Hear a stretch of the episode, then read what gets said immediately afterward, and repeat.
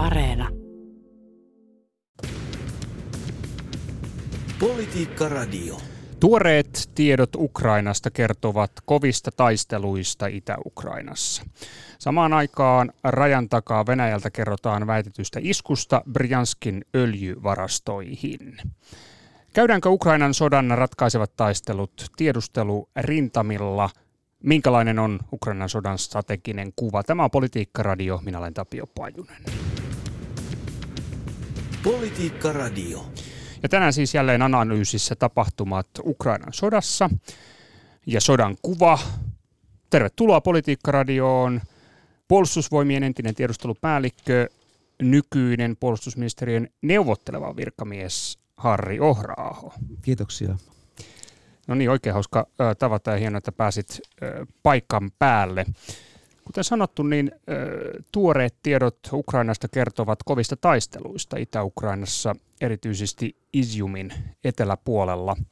Ja Britannian puolustusministeriön tietojen mukaan Venäjän joukot yrittävät tällä hetkellä todennäköisesti motittaa Ukrainan joukkojen asemia Itä-Ukrainassa, edetä kenties kohti Slovjanskia ja Kramatorskia pohjoisesta ja idästä tällaisia tietoja liikkuu.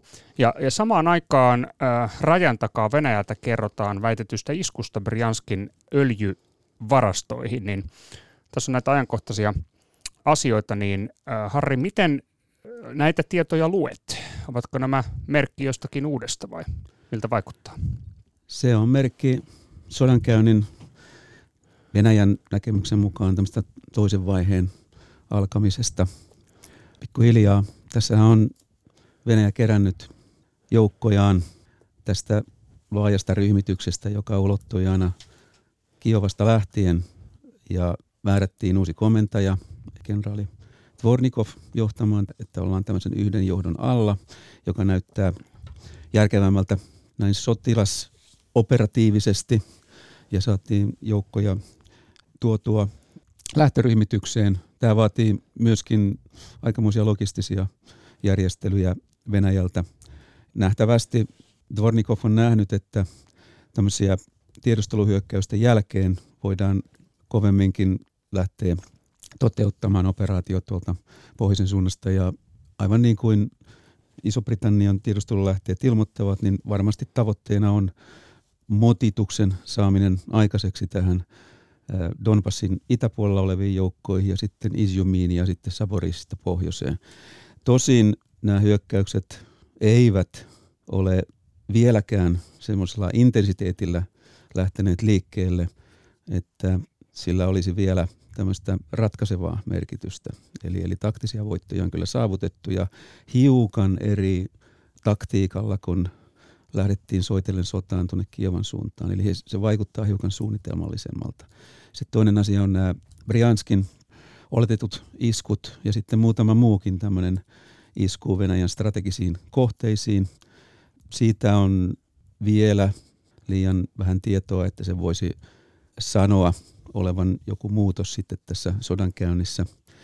On väitteitä siitä, että Brianskin öljyjalostamon ja sen läheisyydessä olevien rakennelmien isku olisi ollut jopa tämmöinen false flag Venäjän näkökulmasta, että sitä on rakenneltu tämmöistä false flag iskun tyyppistä, eli, eli isketään itse ja sitten väitetään, että sen on joku toinen tehnyt jostain syystä, joka yleensäkin on tarkoittanut sitä, että Venäjä voisi toteuttaa sitten jonkinnäköisen vastaavan tai kovemmankin iskun sitten tähän vastapuolelle. Tosin tämä Brianskin isku tuntuu hiukan kummalliselta siinä mielessä, että miksi tuhota oma öljyjalostamo ja sitten öljyn siirtopiste ja logistiikkakeskus. Mutta meillä ei ole tarpeeksi tietoa tästä asiasta tällä hetkellä. No toki kiinnostava tämä Brianskin tapaus, siitä pari sanaa. Tosissaan tätä pidetään siis näitä, tätä tulipaloa öljyn jalostamalla niin mahdollisena sabotaasina, nimenomaan Ukrainan sabotaasina. Ja sen puolesta ehkä tietysti kertoo se, että kyseessä on hyvin, hyvin merkittävä logistinen keskus, jos ajatellaan tätä Venäjän hyökkäystä Ukrainaan. Se on juuri näin ja, ja näin ollen se, mitä Venäjä on yrittänyt tuoda esille juuri tämän väärän liputuksen kautta, niin se tuntuu siinä mielessä ihmeiseltä. Nythän on tosiaan tätä uutisia liikkuu tästä tuolla sosiaalisessa mediassa muun muassa, että tähän olisi osunut kaksi ohjustakin jopa. Tämä sapotaasi-juttu on toinen asia. Toinen on se, että kaksi ohjusta on, on sinne osunut ja lavettina olisivat olleet nämä kuuluisat Taipuktar TV2 dronit. Tämä on tota, kiinnostava asia siis, että jos näin on, niin, niin kertooko se sitten jostain uudesta nimenomaan Ukrainan kyvykkyyteen liittyen? Jos näin on, niin kyllä. Tietysti tässä on hiukan aikaisemmin tullut myöskin uutisia siitä, että Ukraina olisi jo aikaisemminkin iskenyt rajan läheisyyteen taisteluhelikoptereilla. Ja sitäkään me ei ole todentaa tällä hetkellä, mutta, mutta tämmöisiä oireita on tässä olemassa. Ja sitten näitä sabotaasi-iskuja, jos lähdemme siitä, että tämä on Ukrainan tekemää, niin, niin on tehty muillekin strategisille kohteille ja, ja aika syvälläkin Venäjällä. Mistä paikoista tällaisia tietoja? Eräs oli ainakin tämmöinen kaivoskombinaatti ja sen tutkimuskeskus. Ja sitten on ilmailuun liittyvä ja avaruusteknologiaan liittyvä tutkimuskeskus muun muassa.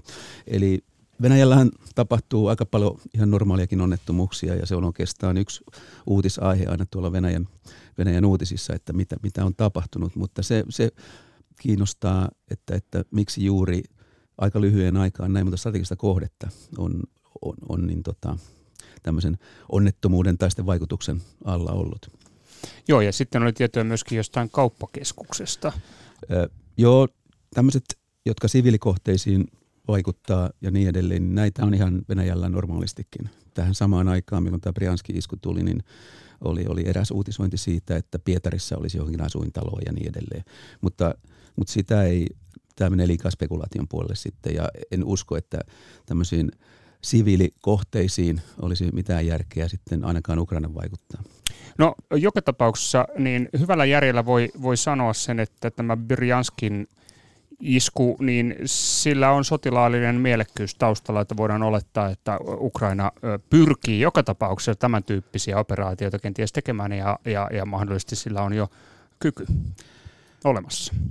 Joo, ja henkilökohtaisesti näin sen pelkkänä positiivisena kehityskulkuna siinä, että nämä vaaka, vaakakuppi tasottuu myöskin. Oli sitten niin tuota, Venäjän retoriikka mikä tahansa näiden istujen jälkeen. Palataan takaisin tähän Itä-Ukrainan operaatioon. Eli, eli toisin sanoen, tässähän on viime viikolla – käynnistyi tämä niin sanottu suurhyökkäys. Sitä on aika paljon eh, ihmetelty, että kuinka isosta suurhyökkäyksestä on kysymys, kun siihen ei ole liittynyt oikeastaan sellaista niin kuin vastaavaa tulivalmistelua, mitä yleensä Venäjän tällaisten mittakaavan operaatioihin eh, liittyy. Niin miten itse luet tämän hyökkäyksen tavallaan menestystä ja mahdollisia tavoitteita, että miltä ne näyttää? Tässä on tiettyjä hermostumisen piirteitä havaittavissa ja Venäjän ylimmässäkin johdossa ja etenkin sen retoriikan koventumisena. Tässä on, alkaa olla tiettyjä paineita Kremlin johdolla saada jotain valmista aikaiseksi ja ehkä siihen liittyy myöskin se, että Kreml myöskin hiukan hoputtaa tätä sotilasjohtoa, joka on tästä vastuussa, tekemään tiettyjä operaatioita jo ennen kuin ollaan logistisesti ja muuten valmiita ja, ja miehistöjen vahventamisen kannalta valmiita.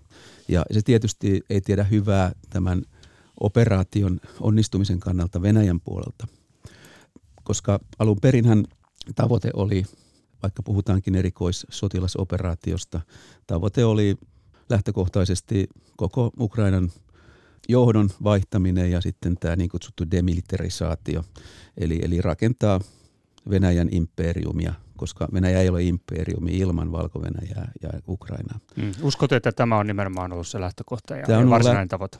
Kyllä, ja sitten jos mennään vielä laajempaan viitekehykseen, niin, niin, niin kuin siinä kirjeessä, minkä Kremlin johto lähetti lännelle, Yhdysvalloille, Natolle ja sitten vielä yksittäisille maalle, niin, niin tahtotila on rakentaa uusi turvallisuusjärjestelmä Eurooppaan. Eli, eli tämä on se ylätaso, ja sitten sen jälkeen ykkösvaihe on tämä Ukrainan joko rauhanomainen tai niin kuin näemme, niin tota, nytten sodan välinein täydellinen vallottaminen ei välttämättä niin, että Ukraina olisi tullut osaksi Venäjää, vaan että kuitenkin vahvasti Venäjä-johtoinen. Jonkinnäköinen vasallivaltio ikään kuin. Juuri vähän Valko-Venäjän tapaan esimerkiksi. Ja, ja näin ei ole käynyt. Ja, ja nyt kun ollaan tässä niin kutsutussa suurhyökkäyksessä, niin sotilasjohto on ongelmissa juuri näiden asioiden kanssa, mitä, mitä sanoin. Varmasti kun siirrettyin tähän Donbass-operaation, mikä se Venäjän retoriikassa piti alun perin ollakin, niin, niin siellä keskeisiä asioita on juuri, mistä aluksi keskusteltiin, tämän pihtiliikkeen muodostaminen siten, että saadaan, saadaan ukrainalaiset motitettua siellä ja ehkä antautumaan. Ja keskeinen tavoite tietysti on tämä Azovstalin teollisuuskeskuksen haltuunotto. Se ei ole ihan yksinkertaista. Jos ajattelemme näitä mittakaavoja, missä nämä puolustajat tällä hetkellä on, niin koko se Azovstalin terästehdaksen alue on noin 10 kilometriä, missä he tällä hetkellä olevat, ovat. Ja sitten rakennukset on rake- tehty sillä tavalla, että siinä on kuusi kerrosta maan alla olevia erilaisia onkaloita, joita on 24 kilometriä kaiken kaikkiaan. Ja nämä sotilasjärjestelmät, asejärjestelmät on siellä, siellä pinnalla, ja, ja, joita liikutellaan. Ja tietysti tiettyjä kyvykkyyksiä on, on maan pinnalla, niin kuin tarkkaampujat ja vastaavat. Ja koko tämä bunkkerialue on rakennettu ydintuhoa silmällä pitäen. Mm-hmm. Eli, eli siellä bunkkerissa kuudessa kerroksessa on sekä siviileitä että myöskin sitten näitä sotilaita eri kerroksissa kylläkin varmaan. Ja sitten siellä on oma sähkönkäyttöjärjestelmä ja, ja myöskin vedentuottojärjestelmä. Eli se, se, mikä tässä kestävyyteen vaikuttaa tietysti, että minkälaiset ruokavarastot siellä on ollut. Mm. Ja, ja näyttää nyt siltä, että siellä on kuitenkin muutamalle tuhannelle riittänyt tähän asti ää, ravintoa. Ja, ja toivotaan, että on jatkossakin. Tätä ei ole helppo vallottaa. Juuri tämän takia, mitä sanoin, ja kaupunkisota muutenkin tuommoisessa raunioissa on erittäin haastavaa. Ja, ää, julkisten tietojen mukaan siellä olisi noin 12 Venäjän taisteluosastoa, pataljonovaarista taisteluosastoa kiinni. Ja, ja jatkuu vieläkin. Joo, no tota, tämä liittyy selvästi tähän viime viikolla julkisuuteen tulleeseen Vladimir Putinin tai julkisuuteen tuotuun Vladimir Putinin ja puolustusministeri Shoikun väliseen keskusteluun pienen pöydän ääressä, jossa, jossa tuota noin, niin Putin ilmoitti, että tota, Azovstaliin ei hyökätä, mutta sieltä ei päästä ketään ulos. Niin onko, onko todellakin tämä merkki siitä, että itse Venäjän äh, sotilasjohdossa on jo todettu, että tämä on mahdoton tehtävä? Eräs sosiaalisen median Twitter-tili, Darth Putin, siellä on usein tulla esille se, että jos haluat tietää, mikä on totta, niin asia on totta silloin, kun Kreml kieltää sen. Eli tässä on vähän sama asia, niin tota, tehtiin tämä, tämä media-juttu yhdessä Shaikun kanssa ja Putinin istumassa hiukan pienemmässä pöydässä kuin länsimaisten johtajien kanssa. Ja, ja siinä juuri tällä tavalla mainittiin. Mutta sitten operaatiot ovat jatkuneet sen jälkeen. Aivan. Täyshöyry päällä. Tuota noin, mutta varsin vaikea kohde, koska lähtökohtaisesti tämä Azovstal on siis, se on siis rakennettu sitä silmällä pitäen, että sitä ei saada haltuun. Kyllä. Politiikka Radio. No niin, tämä on Politiikka Radio. Minä olen Tapio Pajunen ja tänään vieraana on äh, puolustusvoimien entinen tiedustelupäällikkö, nykyinen puolustusministeriön neuvotteleva virkamies Harri Ohra-aho.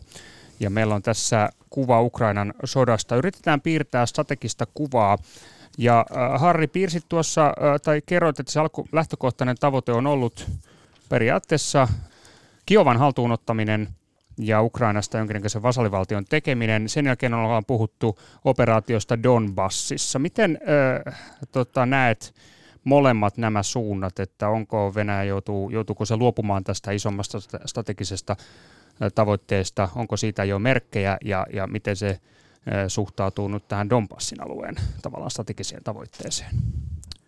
Tästä suuresta suunnitelmasta ei ole merkkiä, että sitä luvuttaisiin. Tavoite on sama, mutta aikajana pitenee. Ja tämä on tietysti huolestuttava kehityskulku. Ja jos puhutaan, että mitä sillä Donbassissa pyritään saamaan aikaiseksi, niin jotain voittoja tietysti pitää saada ennen, ennen voitonpäivää. Ja jos, jos näin on, ja muodostetaan jonkinnäköinen tämmöinen aselepo ja välirauhan tila Putinhan ei ole ollut valmis neuvottelemaan nyt että viimeisen Zelenskin esityksen jälkeen. Mutta jos va- laaditaan jonkinnäköinen tämmöinen rauhantila, niin mitä se tarkoittaa sitten strategisella ja globaalilla tasolla siinä välitilassa, ennen kuin sitten aletaan uudelleen pyrkimään siihen tilanteeseen, jotta ainakin ensivaiheessa saadaan tämä Ukraina mukaan Venäjän imperiumiin.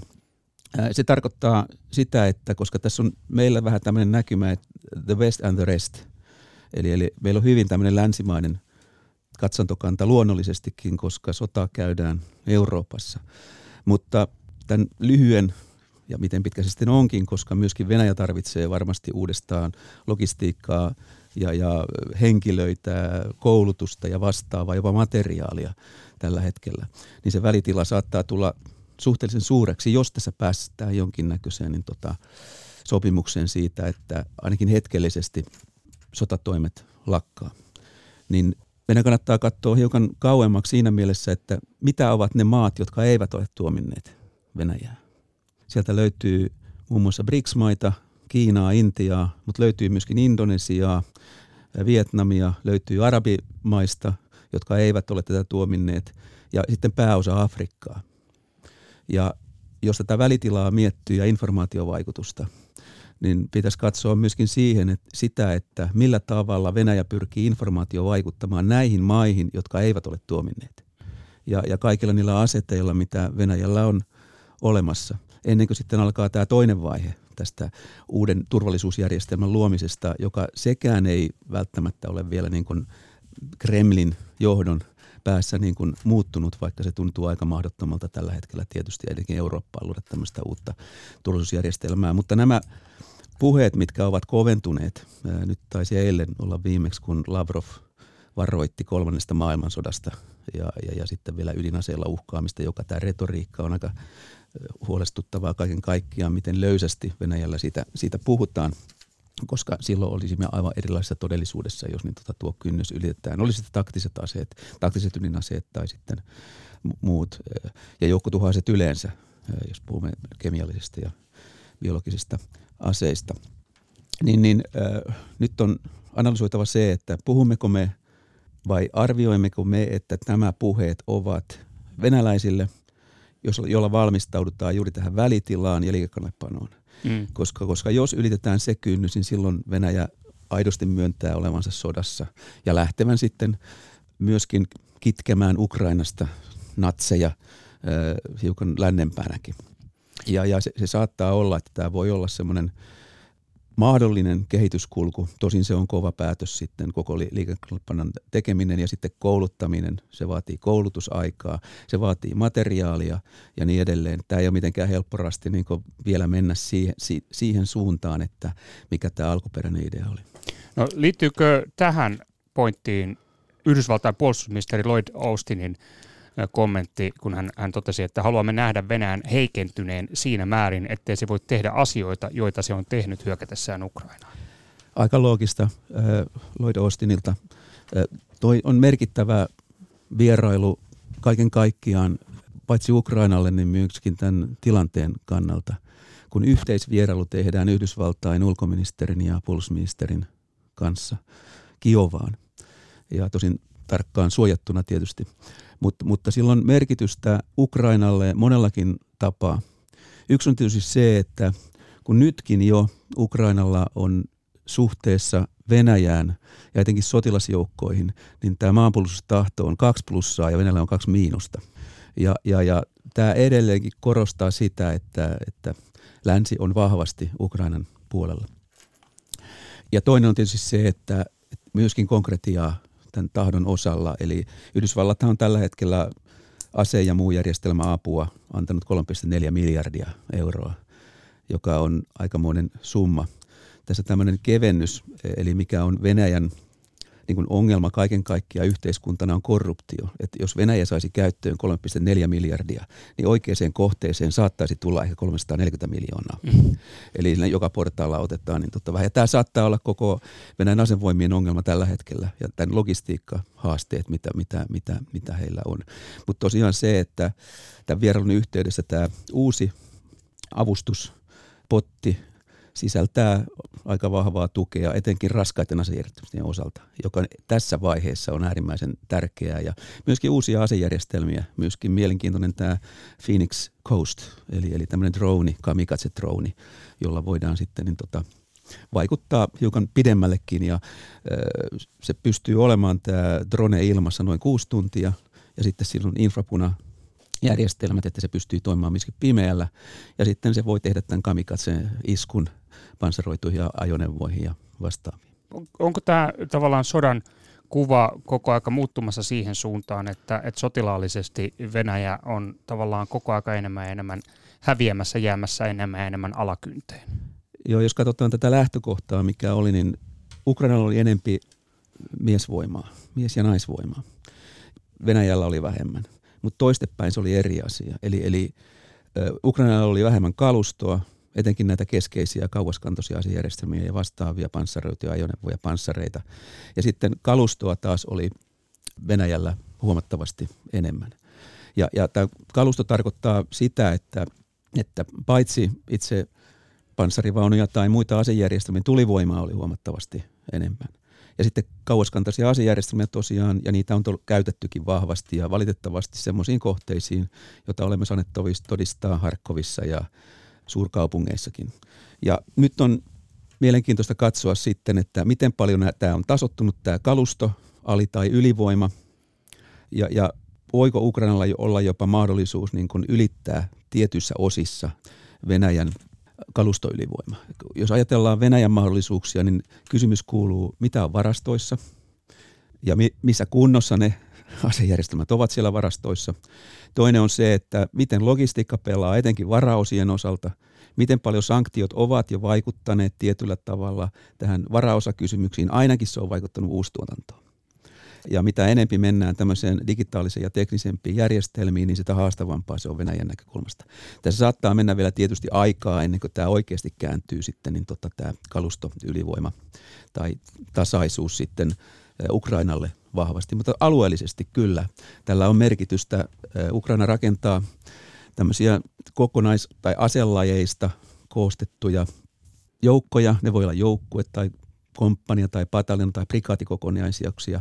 Ja, ja näillä asejärjestelmillä, mitä nyt ollaan sinne tuotu eri maista, ne välttämättä ei ole ihan kaikki samaa kalustoa tietystikään, mutta nyt voidaan sitten eritellä se, että mikä kalusto on logistisesti esimerkiksi pataljoonalle niin tota, kokonaisvaltaisesti hyvä, koska logistiikka pitää olla aika edessä tukemassa sitä vara- varaosahuoltoa ja myöskin muuta huoltoa, jota Venäjällä ei ollut tässä ensimmäisessä Kiovan suuntaan olevassa operaatiossa muun muassa. Ja siitähän on todistettava kuinka paljon.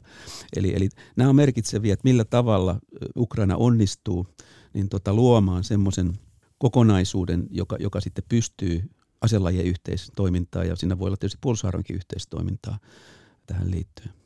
Tässä oli pari mielenkiintoista lausuntoa korkealta tasolta, mutta ne itsekin viittasit tässä, että Venäjän ulkoministeri Sergei Lavrov väitti eilen uutistoimisto Interfaxin haastattelussa, että, että kolmannen maailmansodan uhka on todellinen.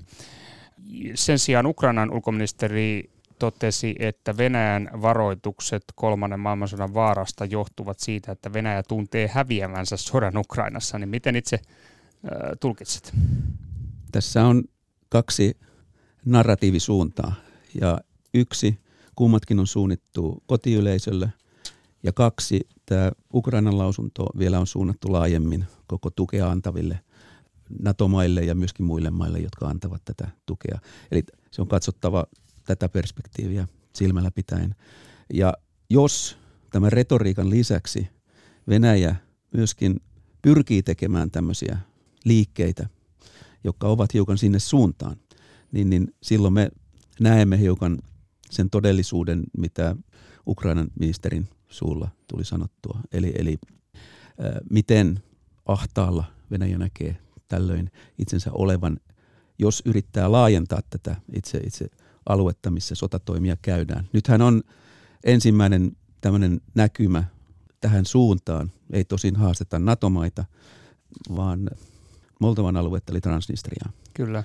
Ja eteläisen sotilaspiirin esikuntapäällikön suulla joka jostain syystä on tullut tässä nyt tämmöiseksi viestin tuojaksi tai ainakin tuo esille näitä näkemyksiä, mikä kenties saattaa olla Venäjän, Venäjän tavoite, on juuri nostaa tämä Odessasta suuntautuva operaatioalue tuonne Moldovaan niin kuin Framille.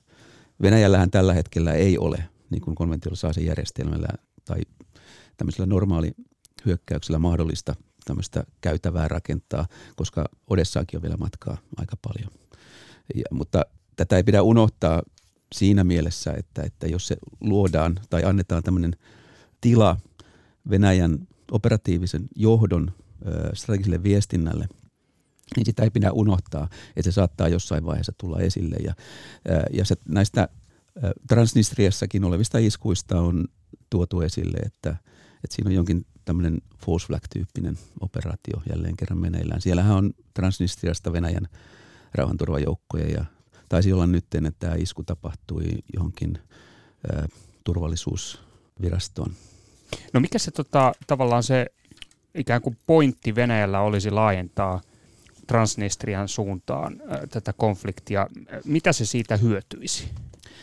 No yksi tietysti on se, että jos se vaikuttaa esimerkiksi Ukrainan operatiivisten joukkojen tai muidenkin joukkojen suuntaamiseen koko, koko Ukrainan alueelle, levittää, että Ukraina ei tiedä, missä tämä, nämä painopiste tai yleensä joukko-operaatiot ovat. Se voi olla yksi, yksi syy, etenkin tämän Odessa, Odessan suunnan vahventaminen. Mutta mä luulen vähän, että Ukrainalla on aika hyvä tilannekuva niin tota, näistä Venäjän joukkojen sijainnista tällä hetkellä ja niiden, niiden myöskin aikomuksista. Eli minkäännäköinen tämmöinen bluffikortti ei, ei tule menemään läpi? Ei, ja sitten kun yhdistetään se vielä myöskin kaikkeen siihen tiedustelutukeen, mitä Ukrainan asevoimat ja Ukraina yleensä saa myöskin länneltä.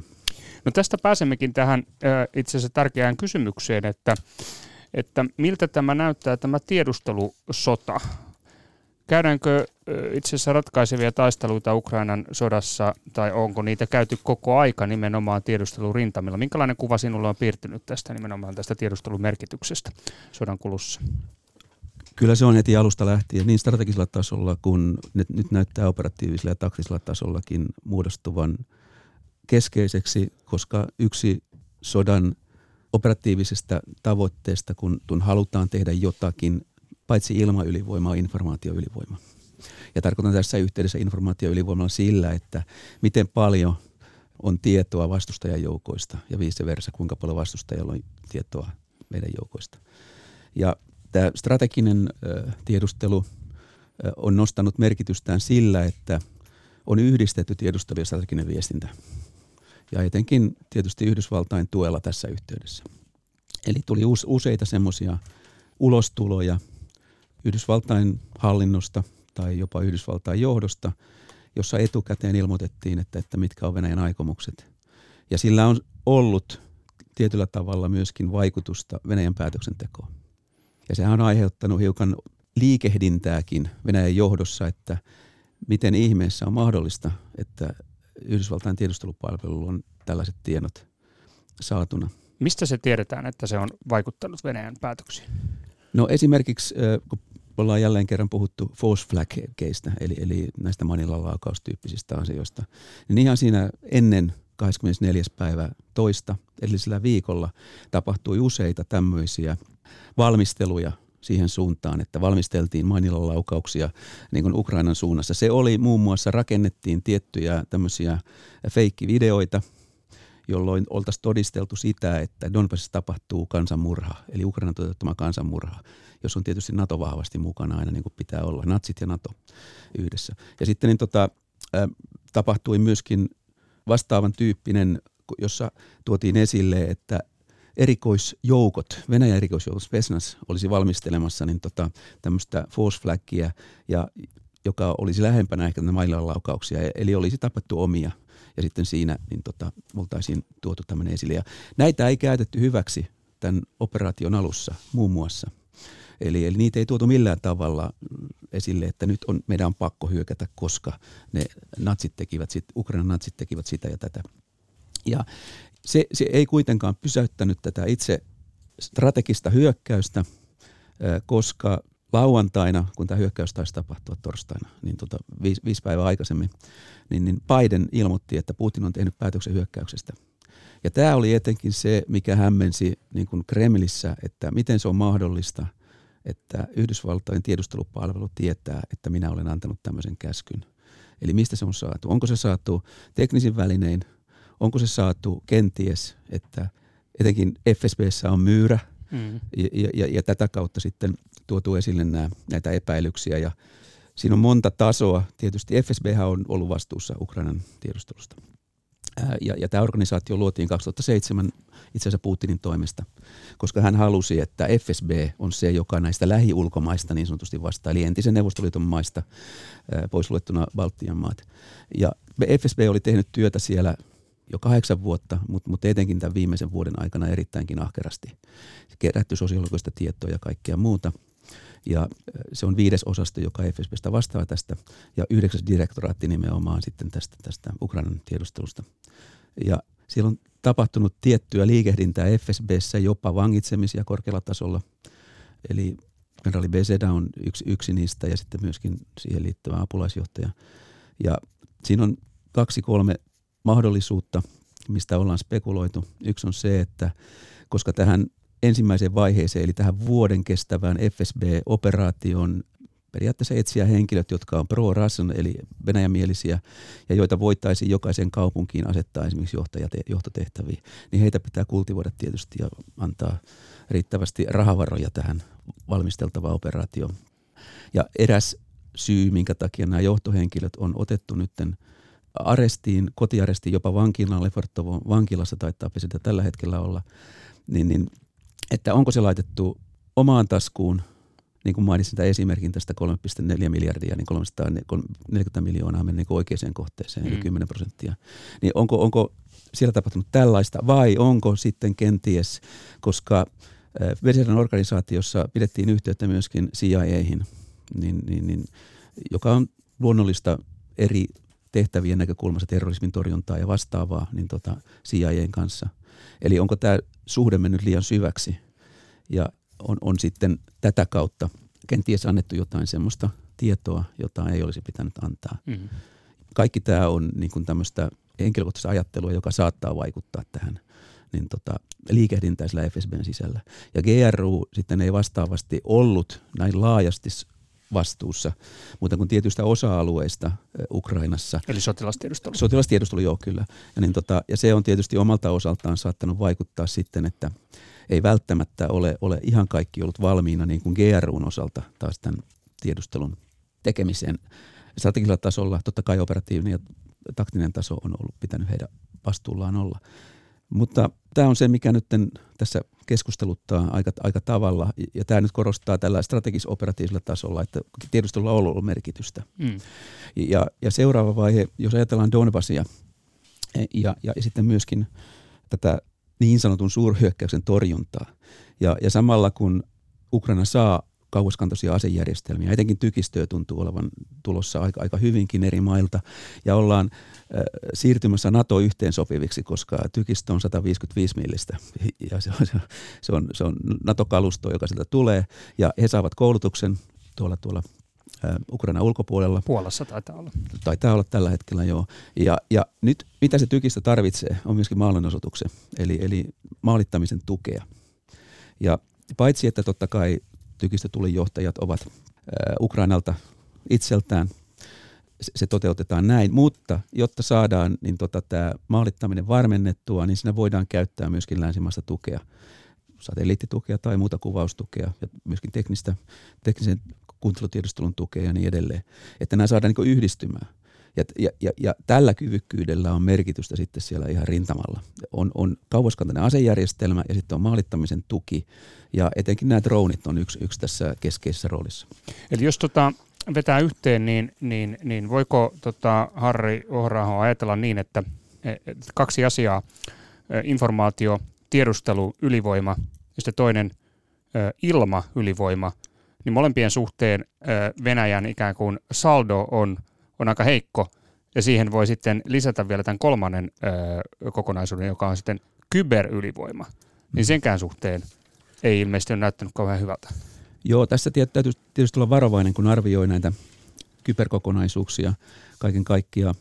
Me emme tiedä kaikista niistä operaatioista, etenkin kun kyberoperaatiot ovat olleet osa muuta sotatointa, niin, niin mitä roolia kyberhyökkäykset ovat siinä näytelleet, koska kun ajattelemme yleensäkin kyberympäristöä, niin siinä ei ole niin kuin tämmöistä rauhan aikaa ja sodan aikaa, vaan se toimii koko ajan samalla periaatteilla. Ja, ja tietysti rauhan aikana ja harmaan vaiheen aikana on pitänyt jo tätä maalittamista toteuttaa. Eli se valmistelu pitää olla siellä, siellä sisällä kyllä olemassa. Ja tämä valmistelu toteutui nyt tässä ihan hyökkäyksen alkuvaiheessa kyllä sillä tavalla, että siinähän toteutettiin tiettyjä iskuja tämän muun operaation tueksi. Muun muassa nämä Viasat maa-asemat saatiin pois suhteellisen hyvinkin ja siinä oli tämmöinen spillover-efekti, että se vaikutti jopa Saksan erääseen tuulivoimayritykseen niin edelleen, jossa poistui 85 prosenttia sen yrityksen maa-asemista. Ja, ja sitten siinä oli myöskin mukana tämmöisiä haittaohjelmia juuri hyökkäystä ennen ja hyökkäyksen aikana, kun Viperi, joka pyyhkii sitten niin tota pois joitain tiedostoja. Eli se on astetta vahvempi kuin tämmöiset hajautettu DOS-hyökkäykset, joka on liikenneruuhka. Tämmöisiä on, oli siinä alkuvaiheessa, eli se oli koordinoitu tietyllä tapaa.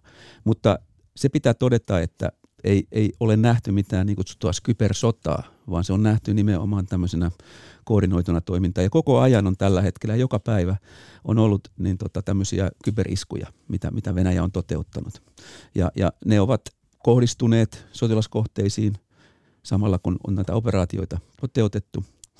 Ja myöskin sit raja-asemiin, johtamiskeskuksiin. Nämä on niitä asioita, joista meillä ei ole välttämättä tietoa julkisen lähteen kautta, kun se on aika vaikea todentaa, ja sitä paitsi ukrainalaiset eivät halua kertoakaan tietysti tästä. Aivan. Eli, eli kaikki tämä minunkin tieto on julkisten lähteiden kautta saatua, tämmöisiä pieniä artikkeleita ja vastaavia, niin, niin, niin johtopäätös on se, että se ei onnistunut se kyberin tuki täysmääräisesti, koska ei ehkä nähty, että se on niin tärkeä. Tämä liit, saattaa liittyä siihen strategiseen niin lähtökohtaan, että ei tarvittu. Eli, eli oltiin niin ylimielisiä niin Kremlin johdossa kuin, ja etenkin siellä, kun, kun lähdettiin soitellen sotaan kohti Kiovaa. Ja, ja tämä on helppo, helppo nakki, että kolme päivää, niin kuin ollaan tässä nyt retoriikkaa kuultu, kolme päivää, niin silloin Zelenski pakenee ja, ja, ja saamme Kiovan haltuun. Niin tämä on va- saattanut vaikuttaa siihen valmisteluheikkouteen. Muutenhan on koko kahdeksan vuoden aikana on Venäjä toteuttanut tämmöisiä iskuja sähköjakelu verkkoon ja yleensä kriittiseen infraan.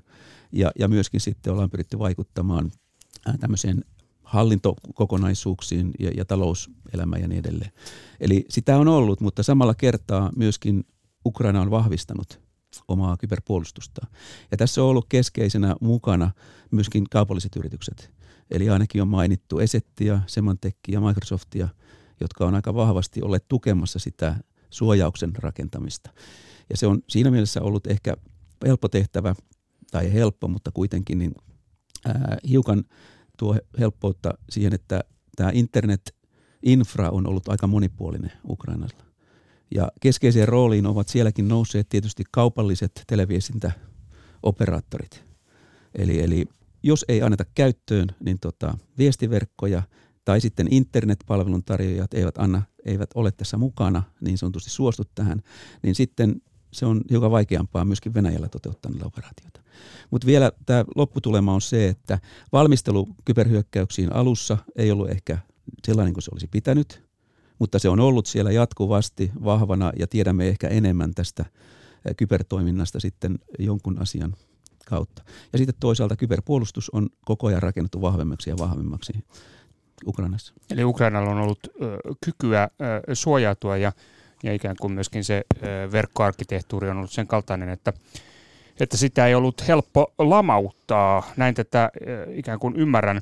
Mutta tota, Harri, tähän loppuun kysymys vielä, että mitä ajattelet? Saako Venäjä jotain tiettyjä ratkaisevia voittoja aikaiseksi ennen voitonpäivää tai, tai siinä haminoilla, jotka jollain tavalla ikään kuin sitten tyydyttäisivät tätä – isoa strategista kuvaa, jota Kreml pyrkii rakentamaan Ukrainassa? Aika käy vähin. Ja nyt emme tiedä, mikä tilanne tuolla Azovstalin tehdasalueella on etenkin ravinnon suhteen. Se on varmaan se keskeinen kohde, mitä ensimmäisenä pyritään saamaan haltuun, jotta saadaan paljon puhuttu tämä käytävä Donbasista tai Luhanskin ja Donetskin alueelta Krimiin. Eli, eli se saattaisi olla semmoinen pieni osavoitto, jos näin käy. Mutta toivon, että joukot, jotka ovat siellä ja siviilit, jotka on siellä, niin jaksaa, jaksaa, jaksaa. Ja, ja varmasti koko länsimaailma on niin tota, heidän, heidän puolellaan. Joka tapauksessa tämä sota ei lopu ennen kuin Ukraina on voittanut. Näin uskot? Näin uskon. Ja, ja siihen pitää pyrkiä kyllä niin tota, koko kaikki länsimaat ja, ja tämä aseapu on yksi ja siihen liittyvä koulutus ja osaamisen vahvistaminen on, on se ratkaiseva tekijä tähän liittyen. Eli tässähän on se viesti, että jos Ukraina ei voita, niin Venäjä jatkaa strategisen tason suunnitelmansa toteuttamista seuraavissa pisteissä, ikään kuin näin. Juuri, juuri näin, ja, ja katseusin, niin kuin tuossa alussa mainitsin, että maat, jotka eivät ole tuominneet tätä, niin miten ne suhteet kehittyvät Venäjän kanssa. Harri Ohraaho, kiitoksia vierailusta Politiikka Radiossa. Kiitoksia. Mielenkiintoinen keskustelu. Ja todettakoon vielä se, että Harri todella on siis puolustusvoimien entinen tiedustelupäällikkö ja nykyisin puolustusministeriön neuvotteleva virkamies. Minä sen sijaan olen Tapio Pajunen ja tämä ohjelma, jota kuuntelet, on Politiikka Radio. Politiikka Radio.